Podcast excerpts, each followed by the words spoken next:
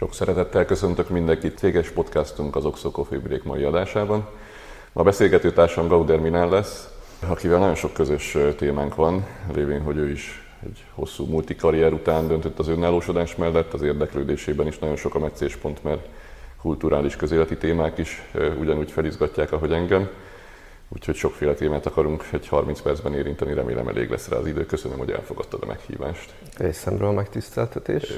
Köszönöm, hogy itt vagy a Művészetek Völgyében, kezdjük ezzel. Hányszor jártál itt, és, és mennyire vagy hűséges visszatérő látogatója a fesztiválnak? Igazán valószínűleg uh, mutatja, hogy jól éreztem magam itt, hogy nem tudtam megszámolni, uh, pontosan szétszálazni az estéket, amiket itt töltöttem, de szerintem egy ötször, nyolcszor biztos voltam itt pár évente vissza-visszatérő vendégként. Meglepett most a fesztivál, mert hogy már tegnap megérkeztél? Igen, igen, ez nagyon jó időnk volt, kis csöpögő esővel, de pont annyira, hogy csak felfrissítette. Más, sokkal fiatalosabb talán, vagy akkor én voltam fiatal, most kicsit kitűntem a tömegből, és az, hogy kompaktabb az egész, mint amire emlékeztem. Ugye ifjúkoromban még a sok településsel arra emlékeztem, kb. mint a Sziget Fesztivál, hogy az egész fesztiválozás csak egy gyaloglás egyik helyszínről a másikra most ez a kompakt érzés azért ez jót tett. A kultúra iránti érdeklődésed az csak fogyasztóként, vagy egyébként is fennáll? Részben tudom a választ, mert tudom, hogy 12-ben azért az átrium felé már tettél egyfajta elköteleződést, de, de kíváncsi vagyok, hogy ez, ez mennyire mély, vagy mennyire hát, eseti jellegű. Zenébe teljesen analfabéta vagyok, és a lányaim még kicsik, és rajtuk keresztül valószínűleg majd jobban belemélyedek abba, hogy mi a magyar felhozatal, vagy a nemzetközi felhozatal. Inkább színházban vagyok járatos, és igen, mm. részben az átrium, részben az átriumot megelőzően a különböző progresszív vagy alternatív színházi társulatokkal szőttem szorosabb kapcsolatot, és, és hát képzővészetbe csöppentem bele, vagy, vagy kerültem bele valamennyire a feleségem által a, aki, aki művészettörténész és különböző projekteket csinál. Most már nem élünk együtt, de tíz év alatt bele leshettem ebbe az iparágba. Ugye egy nemzetközi cég karrierjének a közepén voltál, amikor eldöntötted, hogy az átrium az téged érdekel.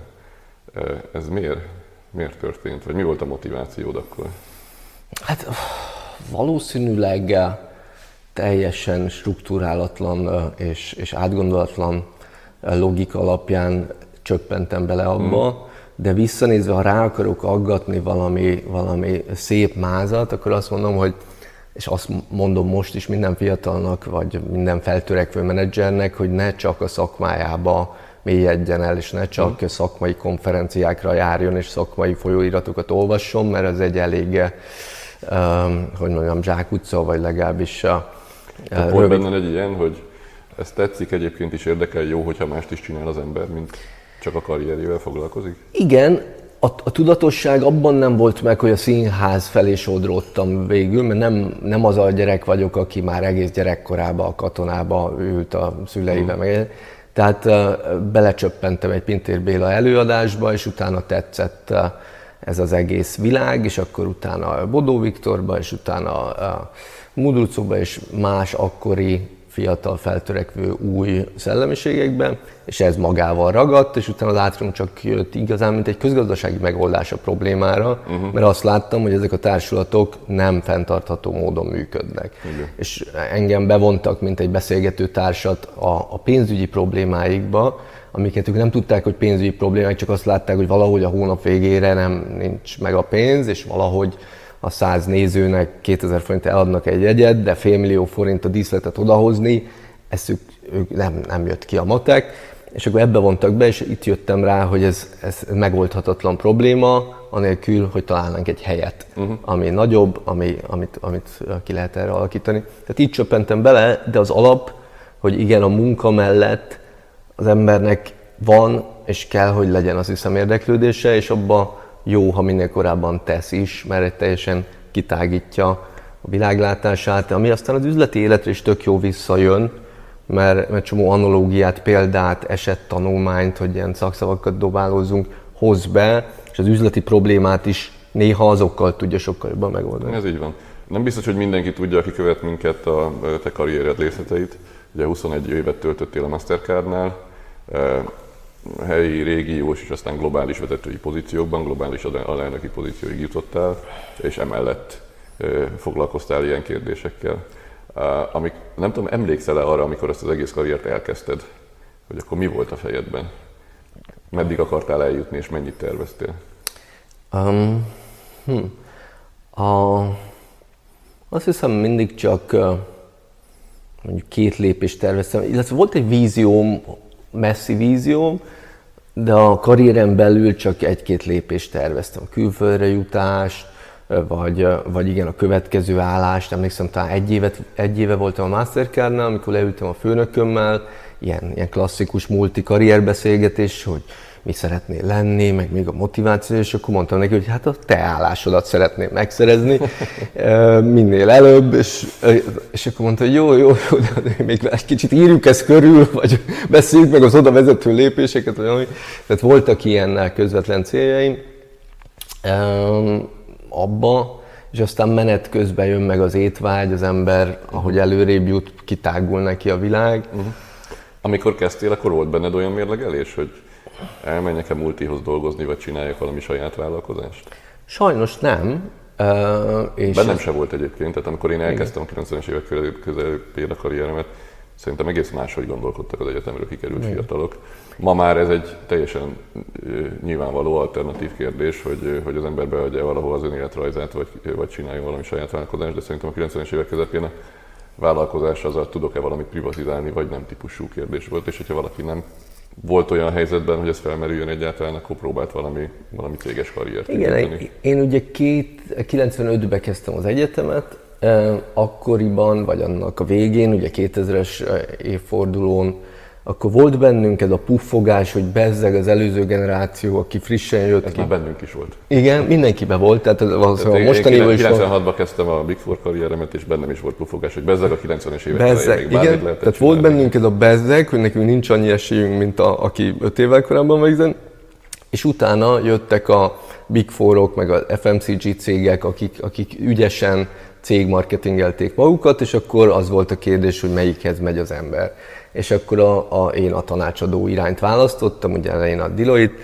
nál, aztán a McKinsey-nél tanácsadóskodtam, mert akkoriban az volt a vállalkozás-szerű, vagy azzal adták el magukat, hogy olyan, mintha vállalkoznál, is beletanulsz mindenféle dolgokban nagyon gyorsan, és egyfajta vállalkozás pótlék. És aztán tíz évvel később, mikor nemzetközileg kezdtem dolgozni, és mondjuk Izraelbe, vagy Írországba, vagy Észtországba állásinterjúztam, és ott a kiderült, hogy a krém de la krémet az, az nem is jön állásinterjúra, mert ő már vállalkozást csinál, és a második szintről jönnek emberek, és mondják azt, hogy hát lehet, hogy eljövök hozzátok dolgozni, olyan a csütörtökön, mert péntek, szombat, vasárnap meg a saját cégemet csinálom. Így jó lesz? És akkor megtanultam, hogy ja, hát bizonyos vállalkozó nemzetek azok máshogy gondolkoznak ott a fiatalok. Ez mikor volt a karriered, milyen pontján? Hát 10, 12-ben nyílt az átrium, és az volt nekem egy sorsfordító év, mert akkor nyílt az átrium, született az első lányom, és akkor kaptam Magyarországon nagyon szép nagy állásokat, ami abba a döntésbe kényszerített, vagy döntési helyzetbe, hogy Magyarországon akarok szép, nagy attraktív állást, vagy nemzetközi uh-huh. karrierre menni, és akkor inkább a nemzetközi mellett döntöttem, és akkor kikerültem először Brüsszelbe, és akkor már ráláttam ugye más dolgokra, és akkor kezdtem mondjuk Izraelbe, vagy Írországba, vagy Észtországba. Igen, csak egy ilyen nagy multikarriernek van egy ilyen hospitalizációs hatása, tehát hogy nem is gondol arra az ember, hogy akkor mást kéne csinálni, mert mindig van egy következő cél, egy következő cél, egy következő cél, és akkor azzal, azzal el is foglalja magát. Mikor volt az, amikor az merült fel benned, hogy szép és jó, de lehet, hogy vannak más lehetőségek is?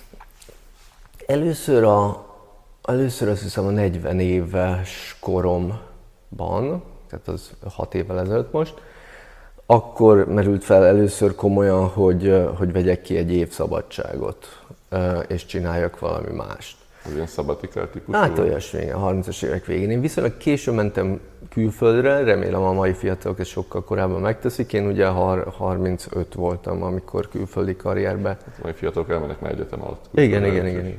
Hát igen, igen, de hogy, és ott is maradnak. Én igen. ugye elmentem, visszajöttem. Um, szóval későn léptem ki, mert Magyarországon jó volt élni, és, és amúgy ügyesek és sikeresek voltunk, és jó életet lehetett élni, tehát nem volt akkor a, a nyomás, csak amikor eléri az ember ezt az üvegplafont, hogy ha ennél többet akar, akkor az már nem Magyarországon. Tehát később mentem ki, és akkor ott volt ez az attraktivitás, hogy következő, következő, elmentem Brüsszelbe, egy év múlva felhívtak, hogy menjek Dubajba, és akkor körülbelül annak a végén jött először, hogy, hogy, hogy valami mást kéne, vagy máshogy, vagy legalább megnézni mi másra. És aztán azt, azt különböző családi okok miatt végül elvetettük, és akkor mentem Londonba, és, és építkeztem így tovább, ahogy, ahogy mondod, ez a nagyon kiforrott HR uh, filozófiája a multicégeknek, hogy mindig tartani valamit. Mindig van egy következő cél. Mindig van egy, van egy, igen, egy előtted lebegő cél, és aztán tavaly hosszú vajudás után jutottam el, hogy na nézzük meg, hogy mi más van. Uh-huh. Ez mennyire volt nehéz döntés? Hogy mennyire érezted úgy, hogy úristen, egy csomó elveszik a biztonság, elveszik a, a kiszámíthatósága, a, a előre kijelölt pálya? Hát, ha azzal írom le, hogy, hogy végig öt évig érleltem ezt hullámokba vissza-visszatérő gondolatként, hogy szabatikál, vagy teljesen elhagyni, akkor ez mutatja, hogy nehéz, nagyon nehéz uh-huh. döntés volt azért maga a végdöntés az a Covid-dal megfűszerezve, az már egyértelmű volt az utolsó fél évben, egy évben, csak nekem kellett kitalálni, hogy ezt hogy valósítom meg. Nem attól féltem, egzisztenciás problémáktól szerencsére már nem féltem, a elveszteni a nagy titulust, meg ilyesmi, talán azzal nyugtatom magam, hogy attól sem, mert, mm. mert, mert, mert kevésbé tetszelektem ebbe, vagy kevésbé számított, de nyilván a bizonytalantól, az ismeretlentől, hogy jó leszek-e más dolgokba, az, az azért bennem motoszkált. Mm. És... 21 év után mennyire érzi ugye az ember, hogy úristen egy ismeretlen világba csöppen, nincs meg a napi beosztásom, nincs meg a a, a, a konkrét előre fel, felírt feladatlista, hát mert a... nekem kell kitalálni, hogy mit csináljak magamban. Igen. Az furcsa volt az elején, hogy már elvileg munkanélkül voltam, és akkor ezzel frostlisztak is a barátaim, hogy soha nem értem rá, mert, mert, mert úgy ment végig a napom, hogy a sok pici projekt, amiben részt mhm. veszek, így kitöltött, és a nap végén gondolkoztam, hogy hogy fér bele ebbe egy globális alelnöki, vagy egy bármilyen full-time munka, uh-huh. és a barátaim mondták, hogy soha nem érsz rá, hát milyen munkanélkül vagy te. És uh, szóval az érdekes volt, hogy egy kicsit igen szét tud folyni a nap, és tele tudod pakolni mindenfélékkel. Azt uh, lehet tudod, hogy ehhez képest a szétfolyáshoz képest mondani, hogy mivel foglalkozol egyébként? Tehát mivel mennek el ezek a napok? A, amikor, amikor eljöttem a Mastercard-tól, akkor volt egy elképzelésem, hogy mivel fog elmenni a napom. Mm. Ennek azt mondom, hogy jó esetben a fele jött be, mert az, hogy én kiolvasom az összes orosz klasszikust és az összes színházi előadást megnézem, ezek sajnos ezek nem jöttek be úgy. Bár én... mindig ezzel nyugtatja magát az ember, hogy lesz majd még Igen, igen, majd ülök és olvasgatok a fotelbe, ez nem. Ugye három-négy célt vagy területet gondoltam ki magamnak, és akkor ez arányaiban máshogy valósult meg, de az egyik a már korábban futó civil kezdeményezésekben, hogy több időm lesz, ebben mm. ugye volt az Átrium, volt a Van Helyed Alapítvány, aki ugye Ózdon hátrányos helyzetű vagy, vagy cigány gyerekeknek segít oktatásban felzárkózni és megugrani azt a szintet, amit esetleg önmaguktól nem tudnának, vagy a állami rendszerben nem tudnának. Szóval voltak meglévő civil kezdeményezések, amik lelkesítettek, és amiben több időt akartam szánni. Ezt akartam kiegészíteni más nemzetközi, meg más civil szervezetekkel. Akkor volt a, a portfólió befektetés, startup, fintech, uh-huh. hogy ebbe egy kicsit tulajdonosként és, és, és nem főállásba részt venni. Ez is történik is van vettem egy, egy hotelt, vagy egy Riádnak hívják Marrakesbe, amit arra akartam használni, hogy a civil szférát, meg a művészeket és mindenkinek inspirációt, meg helyszínt biztosítsak a feltöltődéshez és az alkotáshoz. Azt miért fogalmaztad, hogy arra akartad használni? Azért, mert ez kevésbé valósul meg. Tehát én nagyon sok embert meghívok, legyen mhm. az magyar civil szervezet, színházi társulat, vagy egyetemisták, vagy kutatók, vagy mindenki Mindenki belelkesedik, és mondja, hogy majd jön, de mivel például Budapesten nincs közvetlen járat, ezért aztán elhalasztják, akkor kevésbé jönnek. Tehát jövögetnek, de én azt hittem, hogy sokkal többen jönnek majd, hogy És akkor ez inkább egy ilyen üzleti vállalkozásként működik? Ahol hát nem, nem a kicsit mihez hasonlít. Tehát nem a profit a fő cél, hanem az lenne a fő cél, hogy mm. jöjjenek ilyen alkotók, csak lassabban indul be ez az ága, uh-huh. és, de nagyon szépen megy, és aki jön, az nagyon boldog, és stb. Most elvileg bővülünk is, ez volt a reggeli telefon a bátyámmal. Um, kultúra, közélet, startup, fintech technológia és egy turisztikai vállalkozás, ezek a fő Igen, az, az, az igazán az, az nem is nevezném turisztikai vállalkozásnak, hanem egy ilyen kettelés, és uh-huh. nekem visszatérés, mert én Algériába gyerekeskedtem, és uh-huh. Marokkó annak egyfajta pótléka vagy utánzata, és hát majd egyszer eljössz, akkor látod, hogy milyen feltöltődés. Én is megígérem, milyen feltöltődést okoz.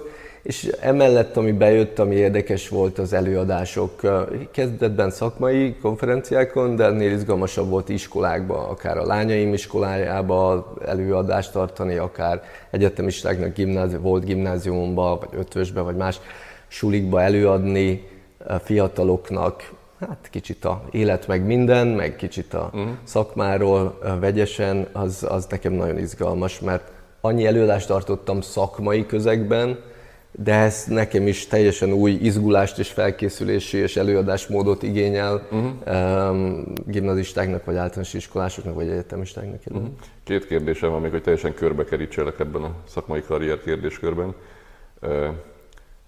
Van bármilyen olyan állás, ajánlat, amivel most ha megtalálnának, akkor még elgondolkodnál rajta, hogy visszamész állásba dolgozni? Nagy vállalathoz nem, nincs az én... Tehát ha a tehát Mastercard globális vezérigazgatói állását fel, vagy ne a Mastercard, hanem bármilyen versenytárs, ilyen típusú, még magasabb pozícióját felajánlanak, amire annak idején azt gondoltad volna, hogy ez lehet egy következő lépés, ma már nem fogadnád el? Ah, az, azt mondom, hogy lehet, hogy az én fantáziám szegényes, de nem, lá, nem tudok most elképzelni olyan nagyvállalati állást, ami, mm. ami visszavonzana. Mm. És a múlt munkahelyem, tehát nem ébredtem fel úgy az elmúlt egy évben, hogy úristen, mekkora balfék voltam, hogy feladtam azt a csodálatos... És úgy ébredtél, hogy miért nem léptem meg ezt öt évvel korábban?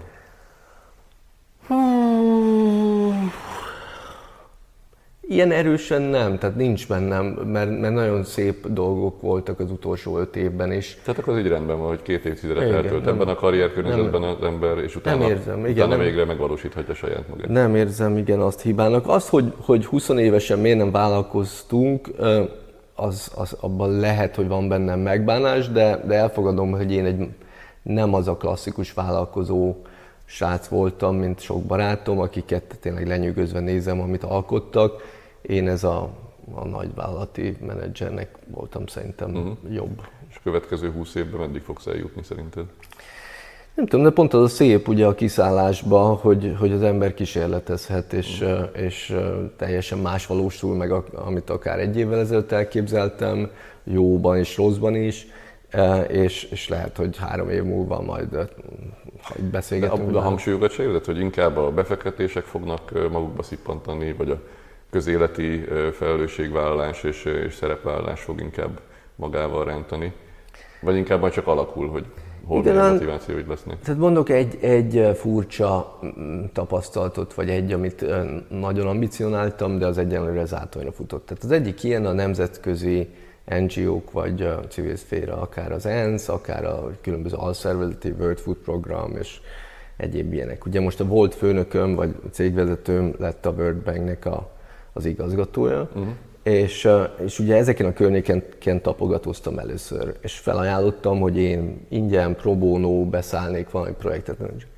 És látszott, hogy ezek a cégek, vagy cégek, szervezetek nem nagyon tudnak mit kezdeni egy ilyen külső, más gondolkodású emberrel. A, a, a vezetők meghívtak mindig, mert tetszett nekik, hogy egy más gondolkodás hmm. szemléletmódot hozok, és így bedobtak valami projektbe, hogy akkor ebbe vegyek részt de aztán maga a szervezet az meg így killökött, vagy nem tudott befogadni. Uh-huh. Tehát azokban sok erőfeszítést tettem tavaly ősszel, hogy, hogy nemzetközi szervezetekbe bedolgozzak, dolgozzak, mert, mert régen mindig ezek tetszettek, amikor csak úgy együttműködtem velük, de ott tulajdonképpen nem találtuk meg a közös pontokat. Tehát ezért azt mondani, hogy három év múlva, vagy akárhány év múlva melyikkel fog a mai csírájából tényleg felnőni, vagy kinőni, nehéz megmondanom, mert... Igen, ugye kóstolgatod a befektetéseket is, startup befektetéseket. Itt azért én ismerek olyan embert, aki lényegében teljes napi készül, tehát angyal befektetőként megmondja, hogy ő évente ennyi befektetést akar csinálni, ilyen összegben, ekkora portfóliót akar, idáig akar eljutni. De jól értem, akkor te inkább opportunisztikus módon én azt mondom, Prób- hogy, hogy amatőr próbál. vagyok ebbe, tehát bár szakértő vagyok szakmai témákban, de a befektetés egy külön szakma, és, és amatőrként kóstolgatom ezt, és valószínűleg sok hibát vétek, és tanulgatok belőle, és aztán csiszolódik ez, vagy professzionalizálódik, és becsatlakozom valahova, vagy csak a, a sok kudarcomból tanulok, és akkor én kicsit ügyesebb leszek. Tehát ez, ez biztos vezet valahova, most uh-huh. még ebbe a, a kezdeti amatőr szakaszomban Mi vagyok. az érdeklődés, hogy kis reklámot csináljunk nekünk? Mi az érdeklődésem?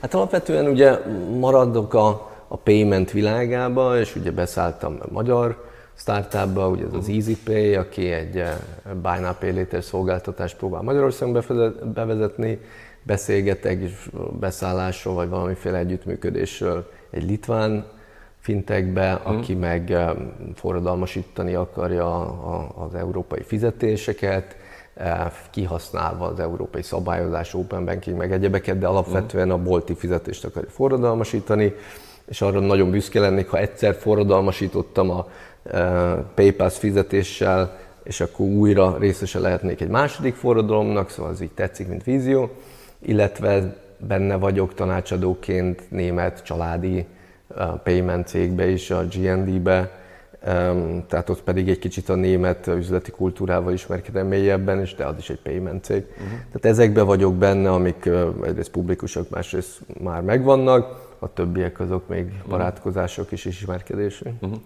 Ugye a 20 éves karriered, 21 éves karriered alapján valószínűleg elsőre mindenki azt gondolná, hogyha felmerül a nevet, hogy akkor ez egy ilyen egysíkú érdeklődésű, egy karrierpályát befutni tervező ember de hogy ebben mondom sorsközösséget érzek veled, hogy én is végigcsináltam egy pár évtizedes ilyen karriert, és közben meg ezer minden mással foglalkozom.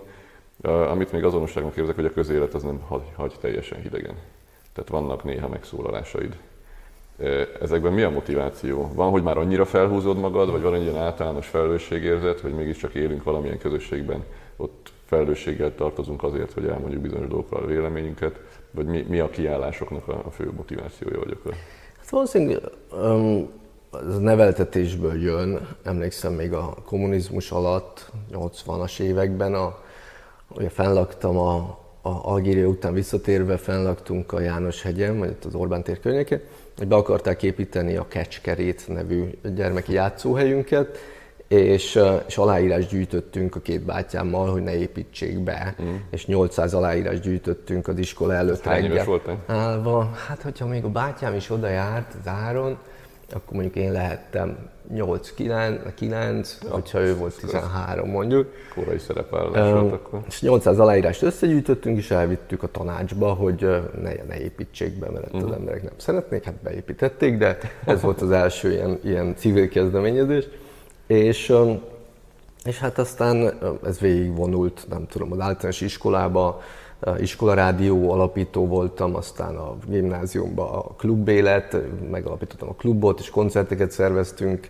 Tehát valahogy mindig valamit, valami mozgott bennem, hogy valamit csináljak. Hát nyilván saját élvezetemre alapvetően, de ez ebben a világban teljesedett uh-huh. ki. És akkor az átrium, vagy egyéb ilyen dolgok, az ennek valamiféle nyilván felnőttkori folyamánya, és, és, és aztán később a közélet, politikai közélet, vagy civil közélet, nyilván ez nem annyira élesen választódik szét, de tulajdonképpen a végén a, a céges felmondásomban azért erősen benne volt az, a Covid-on, meg sok minden korom, meg mindenféle más mellett, hogy, hogy nagyon élveztem ezeket a civil dolgokat, és arra jöttem rá, hogy van egy munkahelyem, aki persze hozza a pénzt, és van egy a, a, a mi volt ez két éve előválasztástól, a Telexen át, a színházon, a, a, az Ózdi projekten, egy csomó minden, amikkel esténként, meg hétvégén, mm. meg, meg, meg, meg, meg lopva foglalkozom, amik viszik a pénzt, de azok meg feltöltenek energiával. És akkor mm. arra jöttem rá, hogy itt vagyok 40 pár évesen, miért nem azzal foglalkozom full time, ami feltölt energiával, és lelkesít, miért azzal, ami, amitől lopni próbálom az időt. Egyébként a, a múlt is vezetői státuszot korlátozott abban, hogy, hogy közéleti megnyilvánulásokat tegyél?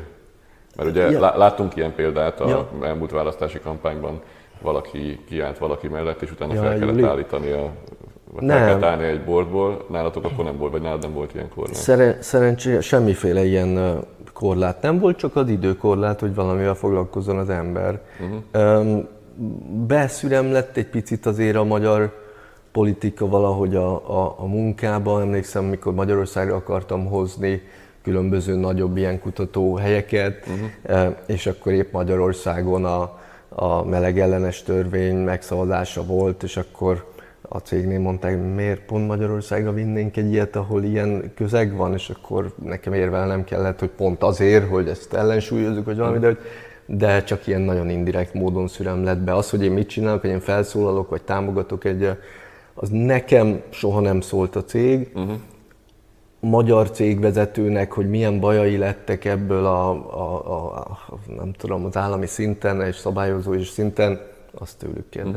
Nem, engem arra, én arra voltam kíváncsi, mert ez egy nagyon érdekes morális konfliktus szerintem, hogy Igen. cégek, akik egyébként magukról jó képet akarnak adni, ekközben Ilyenkor. egyensúlyoznak, és hogyha valaki egy helyben konfliktusos politikai állítást tesz, akkor esetleg rászólnak, Igen. de örülök, hogy nálatok ilyen nem fordult elő. Hát tulajdonképpen más, szomorú elő. vagyok, mert nem csilloghatok abban, hogy én milyen morális győztes vagyok, mert nem kényszerültem semmiféle ilyen döntés. Világos.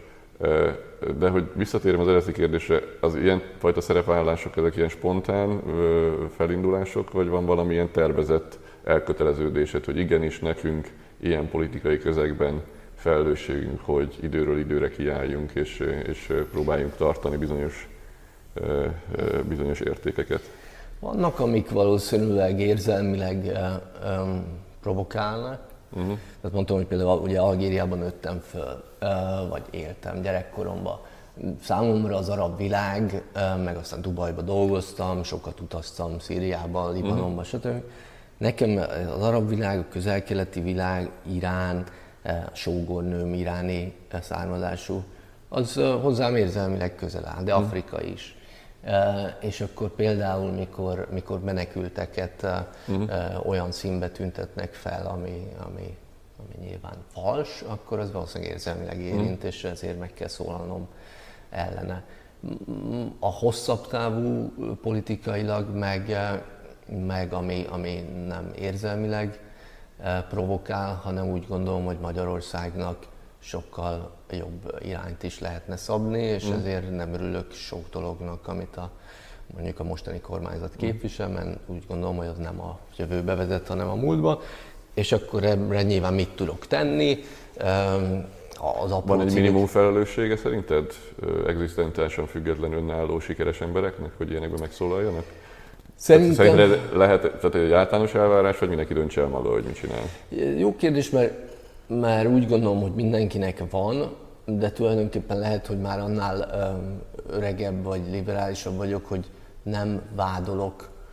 Tehát, tehát nem fölni a párcát tehát a kicsit felmentem azért, mert hogy azt mondom, hogy nekem könnyű, mert én külföldön teremtettem meg az egzisztenciámat mm. és a hírnevemet, és azért vállalhattam névvel a kontribúciómat bármilyen politikai kezdeményezésben, mert mert leszartam, hogy milyen uh-huh. következményei vannak itthon. És el tudom fogadni azt, hogy aki itthon él, az nem. De közben nyilván azért szívem én úgy gondolom, hogy ez egy morás... csak egy csapdahelyzet, mert ha senki nem fogadná el, akkor, akkor nem, úgy lenne, gondolom, akkor nem hogy, lenne senki kiszolgáltatott. Hogy, hogy azért a, a befeküdni a rendszernek versus nem nyíltan támogatni, valahol azért, azért van egy olyan elkölcsi mérce, ami szerint élnie kell, de de, de ma már nem tudom, ebben megengedőbb vagyok, mert azt mondom, hogy aki eldöntötte, hogy Magyarországon akar élni, az, az valahol elhelyezkedik ezen a spektrumon. Én nem. Hol fogsz élni? Hol fogok élni? Most egy ilyen, ilyen két és fél laki életet élek, mert hogy Bécs, Budapest, vagy Magyarország, Balaton, Budapest és akkor a harmadik láb az vagy Marrakes, vagy az egyéb utazások mm. különböző, különböző cégek miatt. Hogy tíz év múlva hol fogok élni, amikor a, a, a lányaim majd egyetemre járnak, azt a fogalmam sincs. Fogalmam sincs. De e, így, hogy már teljesen saját magad döntöd el, tehát nem kell céges elvárásokhoz alkalmazkodni, e, így is, ha jól értem, a magyarországi kötődés az egy fontos kötődés, tehát hogy ez nem az az alternatíva, hogy akkor Magyarországot engedjük el úgy, ahogy van, ez nem, nem merült fel. Igen. Érdekes módon van az emberben valamilyenféle honvágy vagy visszahúzódás, és ahogy szerintem átlépi a 40 évet, még inkább megerősödnek ezek az igények, hogy a gyerekkori barátok, az uh-huh. őszinte kapcsolatok, és azok fontosak, mert ott sokkal tényleg őszintében tud viselkedni az ember, és, és nem akartam, ha már kihagytam a barátaim 40 éves szülinapi buliait, meg 45 éveseket, akkor nem akartam kihagyni, a, már következőben meg se hívnak majd. Szóval van valamilyen, hogy, hogy ha, ha a munkahelyem nem maradtam volna, akkor valószínűleg New Yorkba élnék most. Uh-huh. Um, mert egyszerűen van egy gravitációja nyilván a, a headquarternek, amikor az ember mondjuk a top 10-20 hát, mindig a főnökön állását akarod, akkor egy idő után a, a központnak ki. Igen, igen, igen. Szóval igen, nem, hogyha az ember a, a top 50 vezetőből, ahol voltam, a top 5-be akar kerülni, akkor nyilván gravitálnia kell, hmm. hogy, hogy, hogy, hogy ott legyen a tűz közelébe. De azt már nem akartam a, a szülők, unokák kapcsolat miatt és a barátok kapcsolat miatt sem. A feleségem akkor ő nem akart Magyarországra költözni, mert ő még kevésbé szívlelte az itteni milliót, és, és ezért lett Bécs tulajdonképpen a, a választás, ami, ami megengedi azt, hogy onnét hmm. már hova ingezzen az ember. Akár Kapolcsra is például. Akár Kapolcsra is. Nem hiszem, hogy, hogy el tudnék Magyarországtól szakadni. Hmm. Tehát nagyon jó életminőséget lehet bárhol feltartani. Sok beszélgetésem van külföldön élő magyarokkal, hogy ki mennyire látja hmm. ezen a tengelyen magát. És vannak olyan barátaim, akik abszolút nem vágynak vissza Magyarországra. Bennem ez egy valami kiölhetetlen érzés, és valószínűleg azért mindig itt leszek az év egy hmm. részébe. Te utolsó kérdésem, hogy szerinted van modellértéke a te karrierpályádnak?